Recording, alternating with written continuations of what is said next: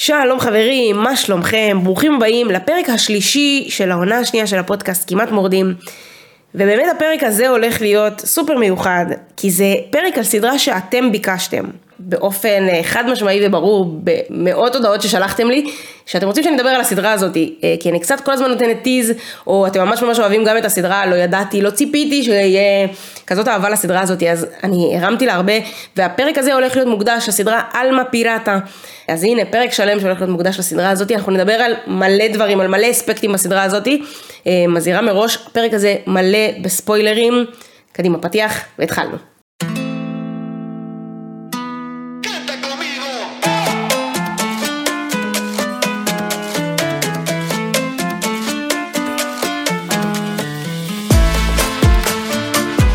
שלום חברים וחברות, ביenvenidos, ברוכים הבאים לפודקאסט הראשון מסוגו בישראל ש... טוב, לא, הפעם אנחנו עושים את זה אחרת. בעקבות ההצלחה של העונה הראשונה, אני חוזרת לעונה שנייה של הפודקאסט כמעט מורדים, קאסי רבלדה, הפודקאסט שמחזיר אתכם לנוסטלגיה הכי כיפית וטובה בעולם. אז אם גדלתם על קטנטנות, המורדים, כמעט מלאכים, אלמה פירטה, פלוריסיינטה, אליאדוס ופינת אור, הגעתם למקום הנכון. אז אני ירין בן עמי, ואתם זה אתם, ואנחנו ממשיכים לעשות כיף ביחד. אז קדימה, מתחילים.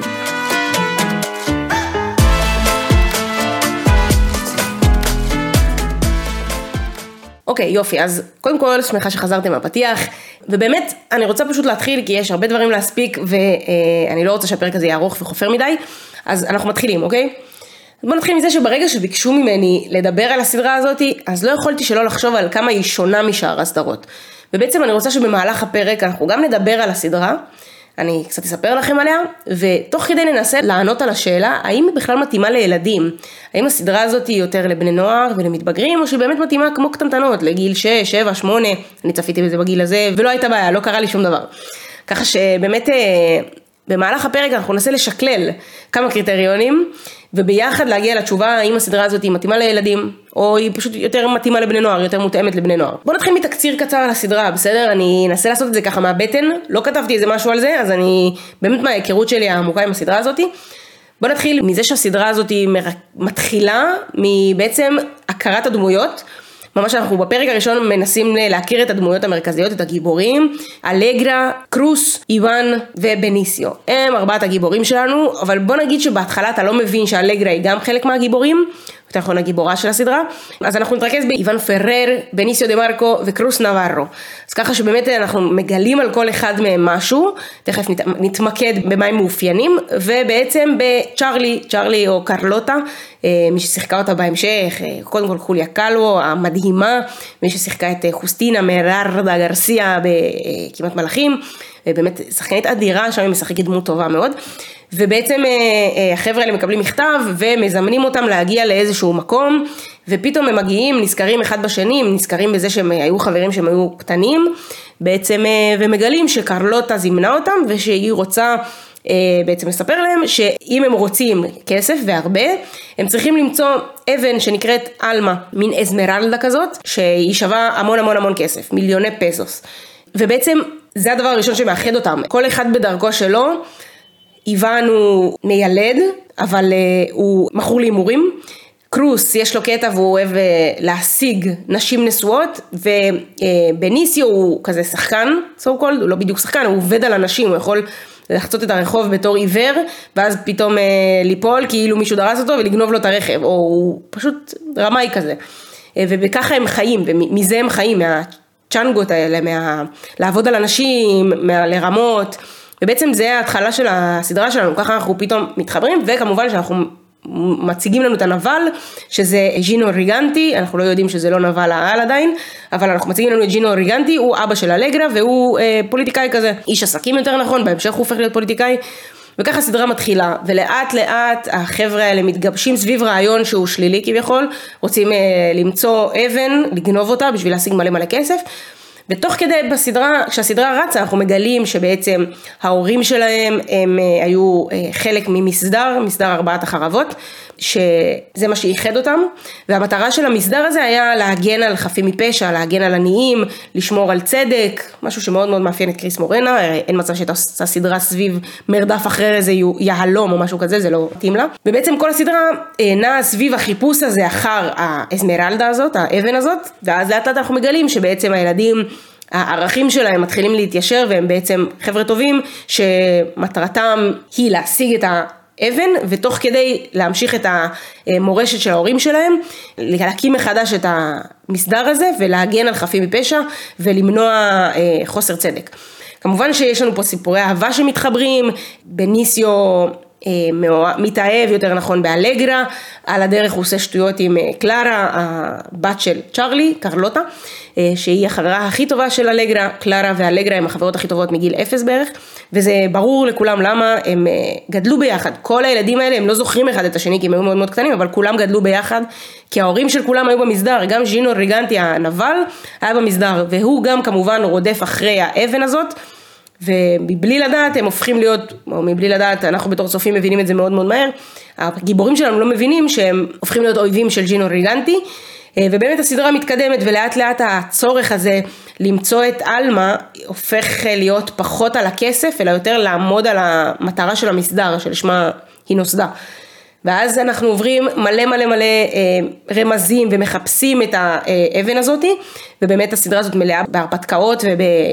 על טבעי, בהתחלה אין פה על טבעי, יש פה בעיקר הרפתקאות. ובאמת אחר כך אנחנו מגלים שז'ינו ריגנטי עובד עבור מישהו שנקרא אל מאסטרו. אל מאסטרו זה העוזר הקטן והמגמגם של ז'ינו ריגנטי, פבלו.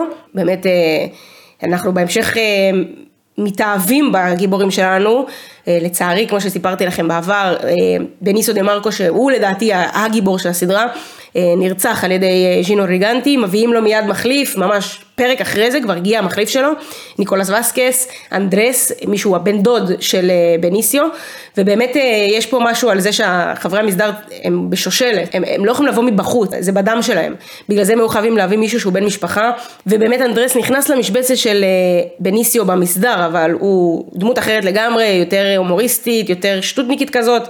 כמובן שהוא גם מתאהב באלגרה, בהמשך אלגרה מתאהבת בו, ובסוף אנחנו, אה, אחרי הרבה תלאות מה שנקרא, קרוס אה, מתאהב באשתו של ג'ינו ריגנטי, סו קולד גונב אותה, אה, מביאים ילד, גם אלגרה ואנדרס מביאים ילד, ואיוון עם האהבה שלו, שזאת אחותו של קרוס, הם מביאים ילד בהמשך, ובאמת אנחנו מגלים אחרי הרבה הרבה תלאות שעלמה היא בעצם יצור אנושי, לא אבן או משהו כזה.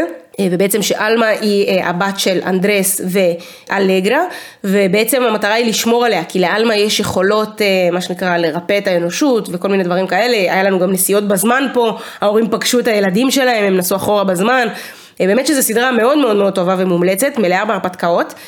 ובעצם אני רוצה רגע לחזור לשאלה שהתחלנו איתה, האם הסדרה הזאת מתאימה לנערים מתבגרים או לילדים. אז קודם כל נתחיל בהגדרה של בין כמה הצופה, אם אה, לדעתי הילד מתחת לגיל 13, 14 או הילדה, אה, בוא נגדיר אותו כילד וכל מי שמעל נגדיר אותו מתבגר. אז קודם כל למה כן הסדרה הזאת מתאימה לילדים? ההרפתקאות, זה מתאים לילדים, זה מדבר לילדים, כל המרדף אחרי הרמזים ולמצוא משהו שמאוד מאוד דומה בכמעט אה, מלאכים, יש לנו גם את המרדף הזה אחרי אודמון, עם מלא רמזים כאלה בדרך, זה באמת החלק הכיפי בסדרות האלה, המרדף אחרי ההרפתקאות, החידות, זה היופי בסדרה הזאת ספציפית באלמה פירטה, כי בכל פרק יש את זה, כמעט בכל פרק יש את זה, היא עשתה עבודת כתיבה ממש ממש טובה שם, הכל סובב סביב המשימות, הרמזים בחיפוש אחרי אלמה, החדרים, המעברים הסודיים, ועוד מלא מלא מלא מלא דברים. ובאמת יש שם כל נושא העל טבעי, זה שלא סיפרתי את זה בתקציר, כי זה היה תקציר, אבל לגיבורים שלנו באיזשהו שלב יש גם כוחות על טבעיים, משהו כזה אה, שמאוד מתאימים לאישיות שלהם. לדוגמה, אלגרה היא עיתונאית, אז אם היא נוגעת במישהו, הבן אדם הזה חייב להגיד את האמת. זה נשמע כמו הלאסו של וונדר uh, וומן. לקרוס יש כוח לא ברור, הוא כאילו כל יכול כזה, זה משהו לא ברור. הוא בעצם יכול אה, לעוות פיזיקה או משהו כזה, בוא נגיד ככה. אנדרס, בגלל שהוא היה מתאגרף, אז יש לו כאילו אגרוף מפלצתי כזה, שאם הוא נותן למישהו בוקס הוא יכול לשתק אותו. ויש לנו את איוון שהוא כאילו מאוד מאמין בבודה ודברים כאלה, אז יש לו יכולות לראות הילות של אנשים. זאת אומרת, אם הוא מסתכל למרחק, ואגב ככה היה באיזשהו פרק שהוא הציל את הבת זוג שלו, הוא בעצם ראה את ההילה שלה דרך... אה, האונייה, אוקיי? מרחוק. בכל מקרה, לכל אחד יש את הכוח שלו, אז באמת יש לנו את העל טבעי הזה, זה מאוד מתאים לילדים, יש לנו את הנסיעות בזמן, וזה באמת משתלב טוב לילדים. עכשיו בואו נתחיל עם למה לא, ועם הכמות של הלמה לא אתם יכולים להבין כבר לאן, מה הנטייה שלי לגבי השאלה הזאת. אז קודם כל יש שם דיבור על סקס בצורה שלא מותאמת לילדים כמו שקריס עשתה בעבר, רמיזות מפה עד הודעה חדשה על סקס, על מה עושים בסקס, על למה, כמה ואיך. אה, השם השני של קורוס נברו זה משיג נשים נשואות, זה המטרה שלו, זה הקטע שלו, זה התחביב שלו, תחביב שלא אמור להיות אה, הגיוני או הוא לא, הוא לא תחביב שילדים קטנים אמורים להכיר, בוא נגיד ככה. גסויות והחפצה בקטע לא נורמלי. קודם כל, כל הסדרה, יש קטע עם תחת, המצלמה עושה המון זומים על התחת של בעיקר לואיסנה לופילטו. אה, זה ככה, ככה היא הוצגה בפרק הראשון, אוקיי? היא מתקנת איזשהו אוטו, והיא מתכופפת ורואים את התחת שלה, זה ממש כזה. בניסיו כל הזמן מסתכל על החזה, זה כל הזמן זומים לכיוונים האלה, משהו שלא היה לנו בסדרות קודמות. מה שחד משמעית שם לי פה דגל שזה לא מתאים לילדים. ובאמת אה, יש המון רמיזות, המון נגיעות. כל מי שבסדרה הזאת והיא בוגרת, לא מפסיקים לדבר על התחת שלה, על החזה שלה, על איך שהיא מדברת, זומים לתחת שלה. בקיצור, הבנתם? ובאמת אה, יש תנועות מגונות, בוא נגיד ככה, קללות בלתי פוסקות. חד משמעית סדרה שלא הייתה עוברת היום, היא מאוד אה, מצ'יסטה כזאת, מאוד אה, שוביניסטית, לא, זה לא היה עובר היום. עוד סיבה למה לא, אפיון הגיבורים. אז כמו שאמרתי, אפיון של אחד שמעודד בגידה של נשים נשואות. אחד שמרמה ומחרטט בשביל להשיג כסף מאנשים תמימים, ואחד שמכור להימורים.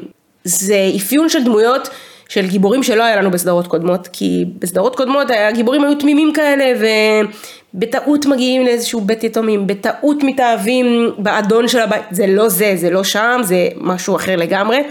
אה, אבל זה כן, האפיון הזה גרם להם להתחיל מאוד מאוד מלמטה בפן המוסרי. ובאמת הם היו צריכים להתחיל ממש מלמטה ולאט לאט לטפס ולעבור דרך שהיא יותר ארוכה, מה שהפך את זה להרבה יותר מעניין. אה, גם מבחינה מוסרית, גם מבחינת הפאן של לצפות בדבר כזה. עד שמבינים מה זה עלמה, מי זאת עלמה, שזה ממש לקראת סוף הסדרה, אוקיי? הם, הדמויות האלה מונעות מרדיפת בצע. עכשיו, רדיפת בצע, שכביכול עלמה היא אבן יקרה וצריך להשיג אותה והיא שווה מלא מלא כסף, רדיפת בצע זה אפיון או תכונה שהייתה מותאמת לנבלים בסדרות הקודמות, כמו ברטו, כמו חוסטינה, אה, כמו מלאלה, כמו מלווינה, כמו דלפינה, כמו כל, כל הדמויות האלה שהן הרעות של הסדרות שאנחנו רגילים, הן רודפות בצע. וזה אפיון שלא ישב לי, לא עבר לי בגרון באופן חלק. וזה לא התאים לקריס לעשות סדרה שההתחלה שלה היא שהגיבורים הם פשוט רוצים להיות עשירים, זה לא ישב לי. לא ישב לי מהפן של ילדים לא צריכים לראות את הדבר הזה, כאילו ילדים קטנים. אז ככה על הדרך אנחנו מדברים על עוד איזשהו אפיון של הסדרה הזאת, גם על הדרך לומדים קצת יותר ועונים על השאלה ששאלנו בתחילת הפרק. ממשיכים עם החוסר שפיות הלא נורמלית מהבחינה של איוון, שהוא מבוגר בחבורה, שוכב עם אימא של קרוס. ואחר כך הוא שוכב עם אחותו הקטנה, אה, ובסוף היא האהבה שלו, אבל בעיקרון, באיזה סדרה של קריס לפני דמות ראשית שכבה עם אימא ואז עם הבת שלה. לא קרה, לא קרה, זה לא, זה, זה לא קורה. ובעוד דוגמה נגיד, אה, קלרה, כמו שאמרתי לכם, היא התאהבה בבניסיו, אבל עד שלאט לאט היא משחררת, היא מתחילה להתאהב בז'ינו. ובהמשך הסדרה אנחנו מגלים שז'ינו זה אבא שלה. כאילו מה, מה את עושה, מה, מה קורה שם? הבת כאילו התנשקה עם האבא שלה, זה לא, זה דפוק, זה לא קורה בסדרות של קריס מורנה, זה, זה לא מתאים לגילאים היותר צעירים. והרשע, אני רוצה לדבר רגע על הרשע. אז קודם כל יש שני רשעים כמו שאמרתי, אבל אני רוצה רגע להתמקד בז'ינו ריגנטי. הרשע היה רשע במיוחד. עכשיו נכון, יש לנו את ברטולומה, שאנחנו כבר דיברנו על הדמויות הרעות מהסדרות, ובאמת דירקתי את ברטו במקום הראשון. אבל ז'ינו הוא ממש רשע, לא יודעת אם הייתי רוצה שילדה בת עשר תראה דמות שבוגדת, שמשקרת, שרוצחת בלי הפסקה. כי את ברטו ראינו מתחיל לרצוח ממש בהמשך הסדרה. בהתחלה זה היה מאוד מאוד אפוף, ז'ינו אנחנו רואים רוצח כבר מאוד מאוד מההתחלה, מונע גם מרדיפת בצע, באמת הדמות הזאת היא משקרת, היא בוגדת במרילין, היא רוצחת בלי הפסקה עד שהיא בסוף מאבדת את השפיות. ובסוף הוא הוא משתגע לגמרי, הכסף מעוור אותו לחלוטין והוא מת מוות מאוד מאוד נוראי. ובאמת יש לנו את הרשע האמיתי של הסדרה, הוא הופך את עצמו להיטלר. בפרק האחרון של הסדרה ממש רואים אותו שם את חליפה כזאתי והמוטיבים הם מוטיבים של היטלר והוא מציג את עצמו כנעלם מהעם והוא יוצר צבא כדי שישיגו את עלמה והוא רוצה לחטוף אותה ובאמת הוא מדבר על עולם טוב יותר שבו עלמה מצרת אה, צבא בלתי מנוצח, משהו מאוד הזוי כזה, מאוד וולדמורט, מאוד היטלר, מאוד כזה. ככה שזה היה רוע מטורלל, לדעתי לא הייתי נותנת לילד או ילדה בת 10 לראות את זה, או 12. אוקיי, אז לסיכום, דיברנו קצת על הסדרה, ככה תקציר קצר, כדי שעדיין בכל זאת תלכו לראות את הסדרה מי שלא ראה ומי שראה, אז אני שמחה שביקשתי ממני לדבר על הסדרה הזאת, כי אני מאוד מאוד אוהבת אותה, ולא יצא לי להקדיש פרק. לסדרה, אולי הפרק הרביעי של העונה הראשונה, שככה דיברתי על העונה הרביעית של כמעט מלאכים, זה פרק שממש ביקשתם, ואני ממש שמחה שביקשתם אותו. אז באמת שלסיכום, הסדרה הזאת היא, היא מאוד מגוונת, מאוד לבוגרים, היא לא מתאימה לילדים לדעתי. כמובן שיש זליגות של גילאים, אם ילדה בת 12 היא בוגרת, אין הרבה הבדל בין ילדה בת 12 בוגרת לילדה בת 14 ילדותית, אוקיי? אי אפשר לשלוט על הדבר הזה, וכמובן שכולנו יודעים שהיום, אה, היום וגם אז בואו, כל אחד יכל לראות את הסדרות האלה, גם אם ההורים לא היו מסכימים, הרי רוב הסיפורים שלנו, רוב הסיפורים של החברות שלי, של החברים שלי, זה ראיתי כמעט מלאכים בלי שאימא נתנה לי. ראיתי המורדים בלי שאימא ראתה. אה, ראיתי אצל חברים שלי, זה מאוד מאוד היה כזה, אצלי לא הייתה את הבעיה הזאתי, אבל אה, אצל הרבה הרבה אנשים כן, אז אני מניחה שהסדרה הזאתי, הרבה ראו אותה בגיל צעיר וזה בסדר, אבל לדעתי, אם אני משקללת את כל הקריטריונים שדיברנו, הסקס, הגסויות, ההחפצה, האפיון של הגיבורים, הרדיפת בצע, הרוע, אם אני משקללת את כל הדברים האלה ומפעילה שיקול דעת של הורה, של אימא, אוי ואבוי איזה זקנה אני, לא הייתי נותנת לילדה שלי שבת עשר לראות את הדבר הזה, את הסדרה הזאתי. חד משמעית ברגע שארגיש שהיא מתבגרת, אני הייתי נותנת לה לראות את הסדרה הזאתי, אבל אנחנו כבר בזמנים אחרים. והיום הטלנובלות הן אחרות, זה לא מדבר היום לאותם אנשים, זה, זה באמת מסקרן לראות מה יקרה עם מרגריטה, עם הסדרה שקריס מורנו מפיקה עכשיו, הוא המשך של פלוריסיינטה, כי אנחנו בדור אחר, זה עולם אחר, אנחנו שגדלנו על הדברים האלה, אנחנו כבר בני 30 ו-40 היום. ומי שיראה מרגריטה יהיה חייב להכיר את פלוריסיינטה להבנתי, אולי, אולי לא ואז בסדר ואז זה יתאים, אבל אני לא חושבת שהיא תפיק היום סדרה של 200 פרקים או 100 ומשהו פרקים, זה לא הדיבור היום, זה לא מה שעובד. למרות שכל מה שקריס תעשה כנראה יהיה טוב. ובאופן כללי, שאלה שאני שואלת אתכם, אתם יכולים לכתוב בתגובות אה, ממש פה בפודקאסט, בפרק עצמו, אני פתחתי את האפשרות להגיב. מה אתם חושבים, הסדרה הזאת, אלמה פילאטה, מתאימה לילדים צעירים? איך אתם חושבים שהיא הייתה עוברת היום? לדעתי היא לא הייתה עוברת היום. ההחפצה, אה, השוביניסטיות, זה לא היה עובר היום, גם למטרת אפיון הגיבורים, למטרת העל של הסדרה והעלילה. קשה לי להאמין שזה היה עובר היום, אה, בטח שלא לילדים. חד משמעית, גם כשאני רואה את הסדרות שהיום מייצרים לילדים. אבל שוב, אני קצת מסייגת את עצמי, כי פתאום בנטפליקס אנחנו רואים סדרה שקוראים לה אליטה, אגב, אליט ווי, כאילו אליטה, אותו שם של בית ספר, שכמו של המורדים, ושם זה, זה, זה סקס מהלך, כאילו אם אה, ילדה מזפזפת בנטפליקס והיא ילדה בת 12 והיא מפעילה אליטה, אז עלמה פיראטה זה משחק ילדים לעומת אליטה. ממש משחק ילדים. אז זה מעניין, כי היום אנחנו קצת אחרים, והגילאים, אה, מה שנקרא טווח הגילאים השתנה, והיום קצת יותר קשה לשלוט, כי הרשת היא הרבה יותר פתוחה. אז לא היה רשת, אם תסתכלו, אם תראו את עלמה פיראטה, תראו שלטלפונים שלהם היה פומית כזאת, הם היו, זה היה טלפונים נפתחים. אס.אם.אסים רק התחילו להיות שם. אה, הם אומרים אין לי קרדיט או אין לי קו להתקשר כאילו. ככה שבאמת מעניין איך, איך הסדרה הזאת הייתה עוברת היום. אני כאילו מסייגת את עצמי קצת, כי בגלל שתוך כדי שאני מדברת אני קולטת שאנחנו באמת דור אחר, והיום אה, ילדים רואים סדרות או דברים שהם אה, מנותקים מהגיל שלהם, ויש פחות, לצערי, ההורים היום עסוקים בדברים אחרים. שוב, לא כולם, אני לא מכלילה, אבל יש הרבה הורים שלא שמים לב מה הילדים שלהם רואים. וחברים, אני מאוד מאוד שמחה שגדלתי על הסדרות האלה, לא, לאו דווקא עלמה פיראטה, כל הסדרות של קריס מורנה, כי זה, ראיתי את הדברים הנכונים בגיל הנכון, והיום, שאם אני הייתי רואה אליטה בגיל שהייתי רואה כמעט מלאכים, המצב לא היה טוב, זה לא טוב. חייב איזה קצת יותר בקרה על הדבר הזה, אבל זה אני קצת סוטה מהפרק ומהנושא של הפרק. בכל מקרה, אלמה פילאטה, אחת הסדרות היותר טובות של קריס מורנה, לדעתי מדורגת במקום השלישי שלי, או, או אפילו השני, מכל הסדרות של קריס שאני הכי אוהבת. באמת סדרה מעולה, מדברת לכולם בסופו של דבר, פתוחה, מצחיקה מאוד, עם דמויות מעולות ושחקנים מדהימים. אה, וזהו חברים, היה לי סופר כיף להקליט את הפרק הזה, אני שמחה שביקשתם ממני לעשות את הפרק הזה. אם יש לכם עוד רעיונות, מעולה, תכתבו לי, אני באמת אה, אשקול את זה ואעשה את החישובים שלי אם זה מתאים לנו, ואנחנו נרוץ על פרקים אה, שאתם רציתם. וזהו, אם אתם לא עוקבים בטיק טוק או באינסטגרם, אז קדימה לעשות את זה, קאסי נקודה rebel the pod, אני מעלה שם תכנים, אני משתפת אתכם באיך אני עושה את הפודקאסט, משתפת אתכם בתגובות של, שלכם, בכל מיני קטעים מצחיקים שעולים לי במהלך היום. אה, וזהו חברים, אני אוהבת אתכם מאוד, היה לי סופר כיף להקליט את הפרק הזה, ואנחנו נתראה בפרק הבא. להתראות.